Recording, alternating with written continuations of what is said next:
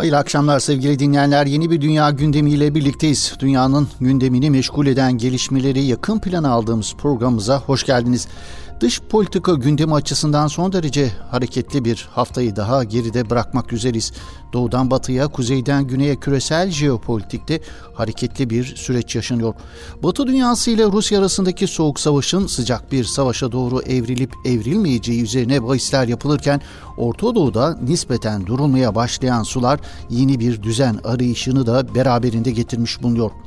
Evet dünya bir taraftan koronavirüs pandemisi, enerji problemi, her geçen gün büyüyen küresel enflasyonist ortamın sancılarıyla debelleşirken bir diğer taraftan da küresel aktörler bölgesel müttefikleriyle birlikte uluslararası sistemde yeni bir düzen arayışındaki mücadelede alan kazanmaya çalışıyorlar.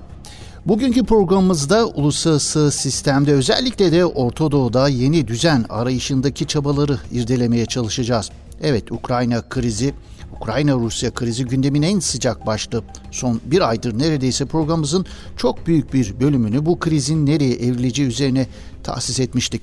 Günlerdir, haftalardır Batı ile Rusya arasında yaşanan Soğuk Savaş'ın muhtemel sonuçlarını konuştuk, konuşacağız. Bundan sonra da öyle gözüküyor.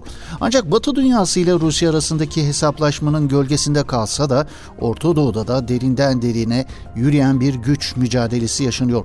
Orta Doğu'daki bu güç mücadelesini değerlendirmek istiyoruz. Bu çerçevede bölge ülkeleri mevcut pozisyonlarını güncelliyorlar. Normalleşme hamleleriyle yeni ittifak arayışları dikkat çekiyor. Başta normalleşme adımları olmak üzere bölgedeki bu yeni düzen arayışının sebeplerini ve muhtemel yansımalarını değerlendirmek istiyoruz.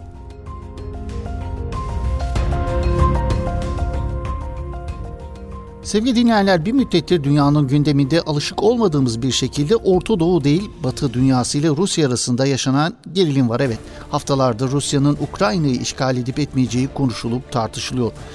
Batı dünyası Rusya'nın Ukrayna'yı işgal edeceği yöndeki ısrarını sürdürüyor. Rusya ise bu iddiaları reddediyor ama askeri hareketlilik de inanılmaz artmış durumda. Avrupa'da savaş rüzgarları eserken Orta Doğu'da ise bölgeler arasında, bölge ülkeleri arasında normalleşme adımlarıyla ılık rüzgarlar esiyor. Batı dünyası ile Rusya arasındaki soğuk savaşın gölgesinde kalsa da Orta Doğu'daki yeni düzen arayışlarına dikkat çekmek istiyoruz. Bu haftanın Orta Doğu gündemindeki önemli gelişmelerden biriydi Cumhurbaşkanı Erdoğan'ın Birleşik Arap Emirlikleri ziyareti.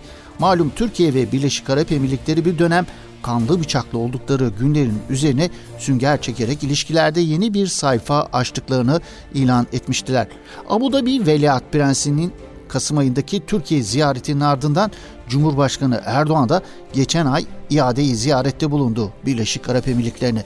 Abu Dhabi yönetimi bu ziyarete verdiği önemi göstermek istercesine Cumhurbaşkanı Erdoğan'ı son derece abartılı diyebileceğimiz ölçüde oldukça görkemli bir törenle karşıladı.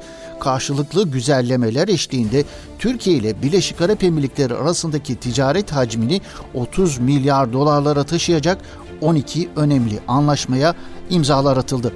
Son derece gergin geçen 10 yılın ardından bu hızlı normalleşme adımları haliyle sorgulanıyor hem Türkiye'de hem de Orta Doğu sosyopolitiğinde.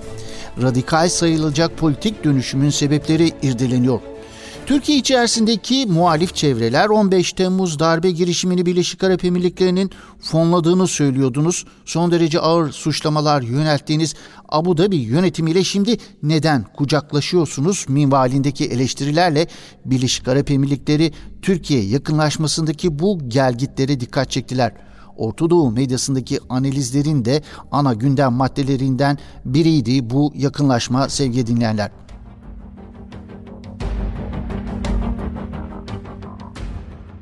Türkiye'nin sorunlar yaşadığı Körfez ve bölge ülkeleriyle normalleşme adımlarının arkasının gelmesi bekleniyor. Suudi Arabistan, Mısır ve İsrail sıradaki ülkeler olarak zikrediliyor. Bu ülkelerle başlayan bir normalleşme süreci var zaten ve bunun önümüzdeki günlerde ilerlemesi bekleniyor. Cumhurbaşkanı Erdoğan'ın önce Suudi Arabistan'ı ziyaret etmesi ardından da İsrail Cumhurbaşkanı Herzog'u Mart ayında Türkiye'de ağırlaması planlanıyor. Bu iki ziyaretin önemli jeopolitik sonuçları olacağı öngörülüyor. bu jeopolitik sonuçların ne olacağına döneceğiz ama önce şu Türkiye ile Birleşik Arap Emirlikleri arasında gelgitlerle geçen son 10 yılı kısaca hatırlayalım. Ardından da bu normalleşmenin ardındaki motivasyonun ne olduğunu sorgulamaya çalışalım.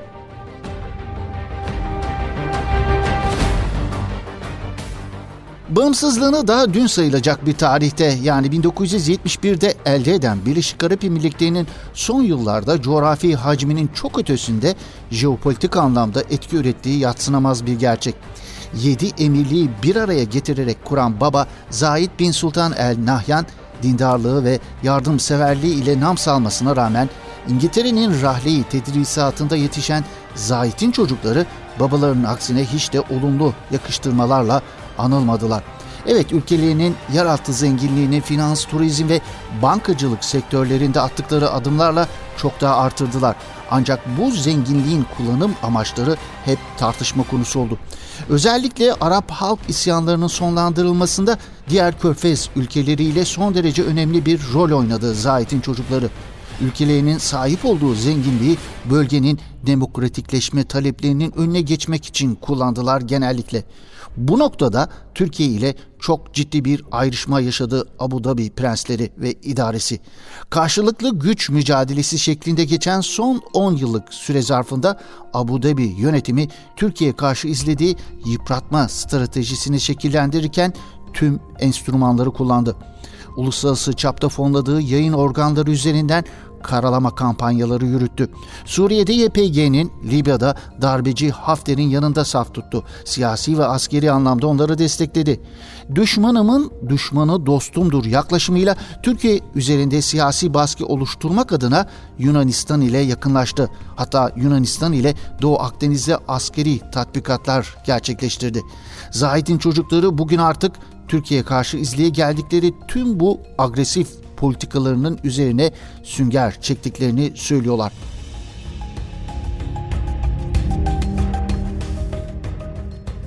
Peki Birleşik Arap Emirlikleri'ni Türkiye ile yeni bir sayfa açmaya sevk eden ana motivasyon neydi?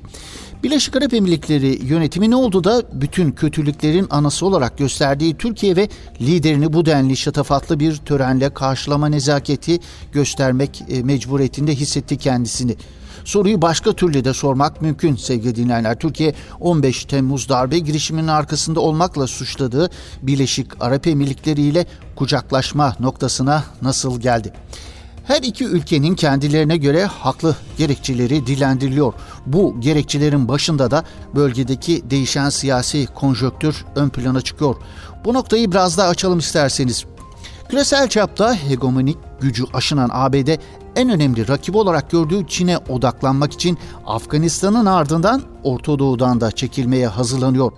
Bu beklenti bölge ülkelerinin pozisyonlarını gözden geçirmeye sevk etmiş durumda. Bu gerekçeye pandeminin neden olduğu ekonomik kayıplar ve kaygıları da ilave etmek gerekiyor tabii ki. Orta Doğu'daki etki alanlarını genişletmeye çalışan Çin, Rusya ve İran bloğuna karşı ABD'nin Türkiye, Körfez ülkeleri ve İsrail'in ortak bir bloğunu oluşturma motivasyonunu da bu gerekçelere ilave etmek mümkün.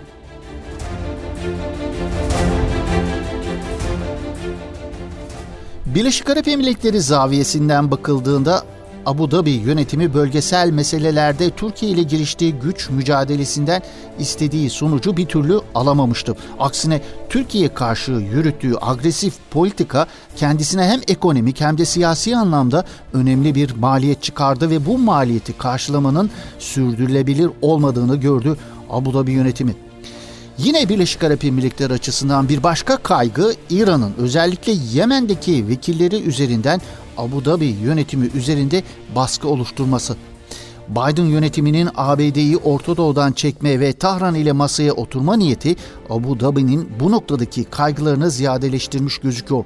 İran destekli Yemenli Husiler hatırlanacağı üzere geçtiğimiz Ocak ayında Abu Dhabi'ye yönelik drone ve balistik füze saldırılarıyla Birleşik Arap Emirlikleri'nin artık güvenli bir ülke olmadığı algısına oynamıştılar. İran'ın vekillerinin bu saldırıları ekonomisinin önemli bir parçası turizm ve finans olan Abu Dhabi'deki panik havasını iyiden iyiye derinleştirmişti. Birleşik Arap Emirlikleri yüzleşmek zorunda kaldığı başta güvenliği ve ekonomik istikrarını tehdit eden meydan okumaları aşmada Türkiye'nin önemli bir ortak olacağını gördü. Katar'ı Körfez işgalinden Libya'yı Hafter ve şurekasından Karabağ'ı Ermeni işgalinden kurtarılmasında Türkiye'nin oynadığı rol herkesin malumu ama en çok da Birleşik Arap Emirlikleri'nin malumu. Türkiye'nin her ne pahasına olursa olsun dostlarının yanında duran, dostluğunu sonuna kadar sürdüren, güvenilir bir müttefik olduğunu en yakından tecrübe eden ve gözlemleyen Abu Dhabi yönetimi karşısına almaktansa kazan kazan ilişkisi içerisinde Türkiye ile yan yana durmayı ulusal çıkarları açısından çok daha rasyonel bir politik olacağını gördü.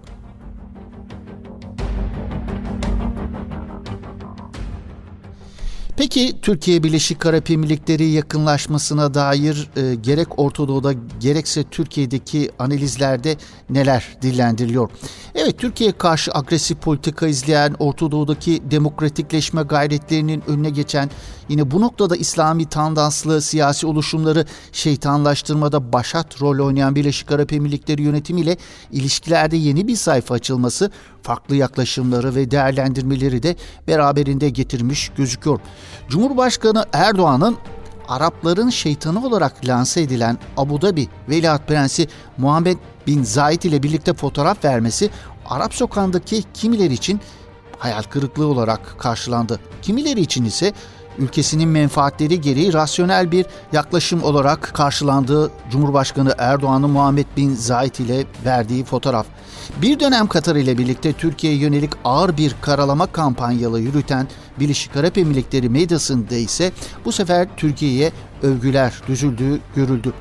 Mesela Birleşik Arap Emirlikleri merkezli El Vatan gazetesi ziyareti Birleşik Arap Emirlikleri ve Türkiye bölgenin refahına öncülük ediyor manşetiyle okuyucularına duyurdu bu yakınlaşmayı. Ziyarete dair bir başka haberde müreffeh bir gelecek başlığını kullanan Birleşik Arap Emirlikleri gazetelerinden El İttihat'ta ise Abu Dhabi ve Ankara'nın iki ülke arasındaki işbirliği ve ortaklıkları geliştirme odaklı güçlü bir iradeye sahip olduğuna dikkat çekildi. Londra merkezli yine Arapça yayınlanan Şarkul Avsat gazetesi de Abu Dhabi ve Dubai emirliklerinde iki gün süren üst düzey temasları Cumhurbaşkanı Erdoğan'ın Körfez bölgesinin güvenliğini kendi güvenliğimizden ayrı görmüyoruz ifadeleriyle ilk sayfadan okurlarına servis etti. Suudi Arabistan'ın El Arabiye televizyonunun yanı sıra Körfez ve diğer Arap ülkelerindeki birçok basın organı Erdoğan'ın ziyaretinin ardından Birleşik Arap Emirlikleri ve Körfez ülkelerinin güvenliği için verdiği olumlu mesaja odaklandılar. Evet Türkiye'nin dış politikasını değerli yalnızlık metaforu üzerinden eleştiren Türkiye'deki muhalif çevreler ise hani 15 Temmuz darbe girişiminin arkasında Birleşik Arap Emirlikleri vardı darbeyi fonlayanlarla neden şimdi kucaklaşıyorsunuz söylemiyle eleştirilerini sürdürdüler.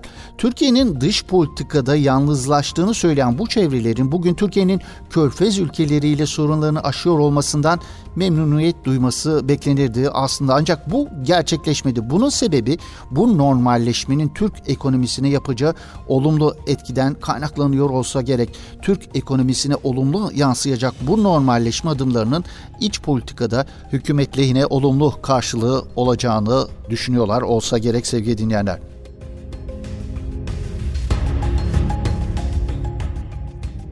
Evet, normalleşmenin bölgesel yansımalarına gelinecek olursa evet Türkiye Birleşik Arap Emirlikleri arasındaki normalleşme süreci iki ülke arasındaki sorunları tamamen ortadan kaldırmayacak.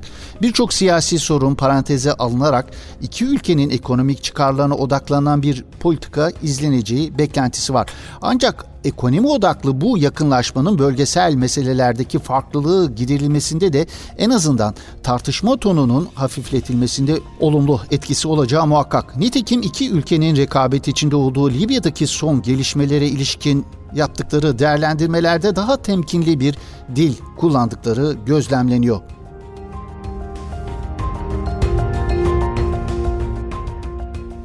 Türkiye'nin bölge ülkeleriyle yaşadığı krizleri bir anlamda fırsata dönüştürmeye çalışan ve bunu maksimalist talepleri doğrultusunda kullanma gayretindeki Yunanistan, Türkiye'nin körfez açılımından en çok rahatsızlık duyan ülke oldu.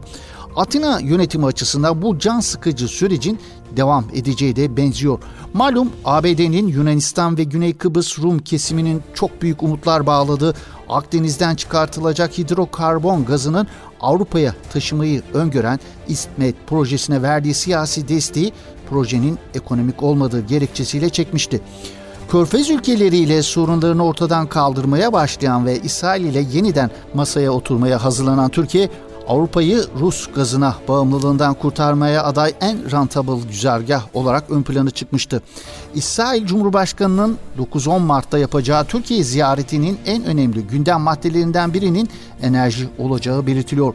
Dolayısıyla ortaya çıkan bu yeni konjöktür enerji konusunda Türkiye'yi anahtar ülke pozisyona getirebilecek bir fırsat kapısını da aralamış gözüküyor.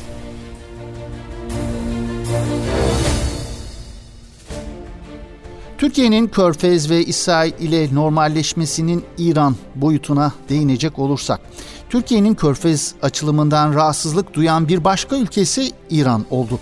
Türkiye'nin gerek Birleşik Arap Emirlikleri ve Suudi Arabistan ile sorunlarını halletmesi, gerek İsrail ile yeniden masaya oturması, öte yandan Kafkaslar'da Orta Asya'daki etkinliğini artırmaya yönündeki attığı adımlar Tahran yönetimince yakından takip ediliyor. Hele kimi analizlerde dillendirildiği gibi Türkiye'nin İsrail ile birlikte Türk Devletler Teşkilatı ülkelerini de yanına alarak Orta Asya'daki Rus ve İran etkisini dengeleyebileceği yönündeki analizler İran'ın fena halde canını sıkıyor. Tahran yönetimi bu rahatsızlığını özellikle Irak'taki vekilleri üzerinden Türkiye'ye yönelik savrulan tehditlerle dışa vuruyor. Evet gerek Körfez açılımı gerekse Türkiye'nin İsrail'e yeniden masaya oturmasının İran ile alakalı nasıl bir sonuç doğuracağı sorusu gerçekten önemli. ABD'nin bölgede etkinliğini azaltacağı beklentisinin ardından Çin-İran yakınlaşması ya da Çin-İran ve Rus bloğuna karşı Türkiye, Körfez, İsrail bloğu üzerinden bir denge arayışında olduğu belirtiliyor. Elbette Türkiye'nin Körfez ülkeleriyle yakınlaşması, İsrail ile yeniden masaya oturmasının ABD'nin talebi doğrultusunda olduğunu söylemiyoruz. Ancak bu süreçten Washington'ın memnuniyet duyduğu muhakkak.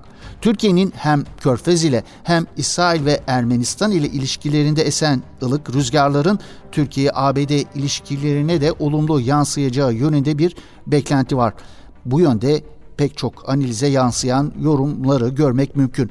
En azından ABD'deki Yahudi ve Ermeni lobisinin Türkiye karşıtlığı kampanyalarına ara verebileceği vurgulanıyor. Orta Doğu medyasındaki kimi analizlerde ise İran'ın yayılmacılığından rahatsızlık olan Suudi Arabistan ve Körfez ülkelerinin Türkiye ile aralarındaki buzları erittikten sonra Şii İran'ın karşısına Türkiye ile birlikte Sünni bir blok oluşturacağı iddiasının çok da gerçekçi olmadığını belirtelim. Zira Türkiye bölgede mezhep eksenli bir güç mücadelesine karşı olduğunu sürekli vurguluyor. Nitekim daha önce de İran karşısına Sünni bir blok oluşturma projesine Türkiye prim vermemişti.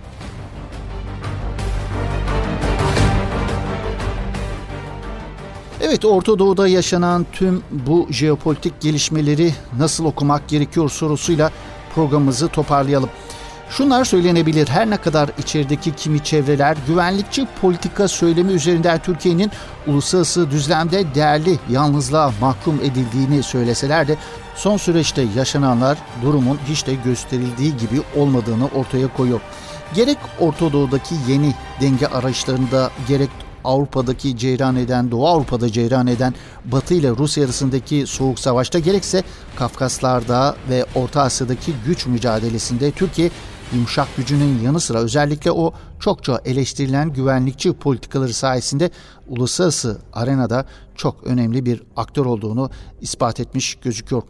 Bakın Yunanistan'ın en önemli gazetelerinden biri olan Katemiri'ni de Ukrayna-Rusya gerilimi sürerken yayınlanan analizde Türkiye gerçeği nasıl tanımlanıyor?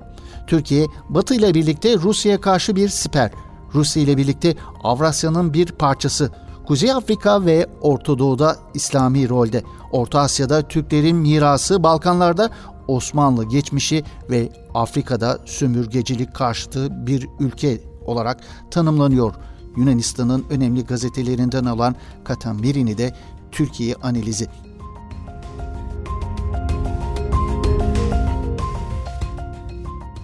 Evet sevgili dinlerler bir Dünya Gündemi programımızın daha böylelikle sonuna gelmiş bulunuyoruz. Bugünkü programımızda özellikle Orta Doğu'daki yeni düzen arayışları ve Türkiye gerçeğini değerlendirmeye çalıştık. Bir başka Dünya Gündemi programımızda buluşmak ümidiyle. Hoşçakalın, esen kalın efendim.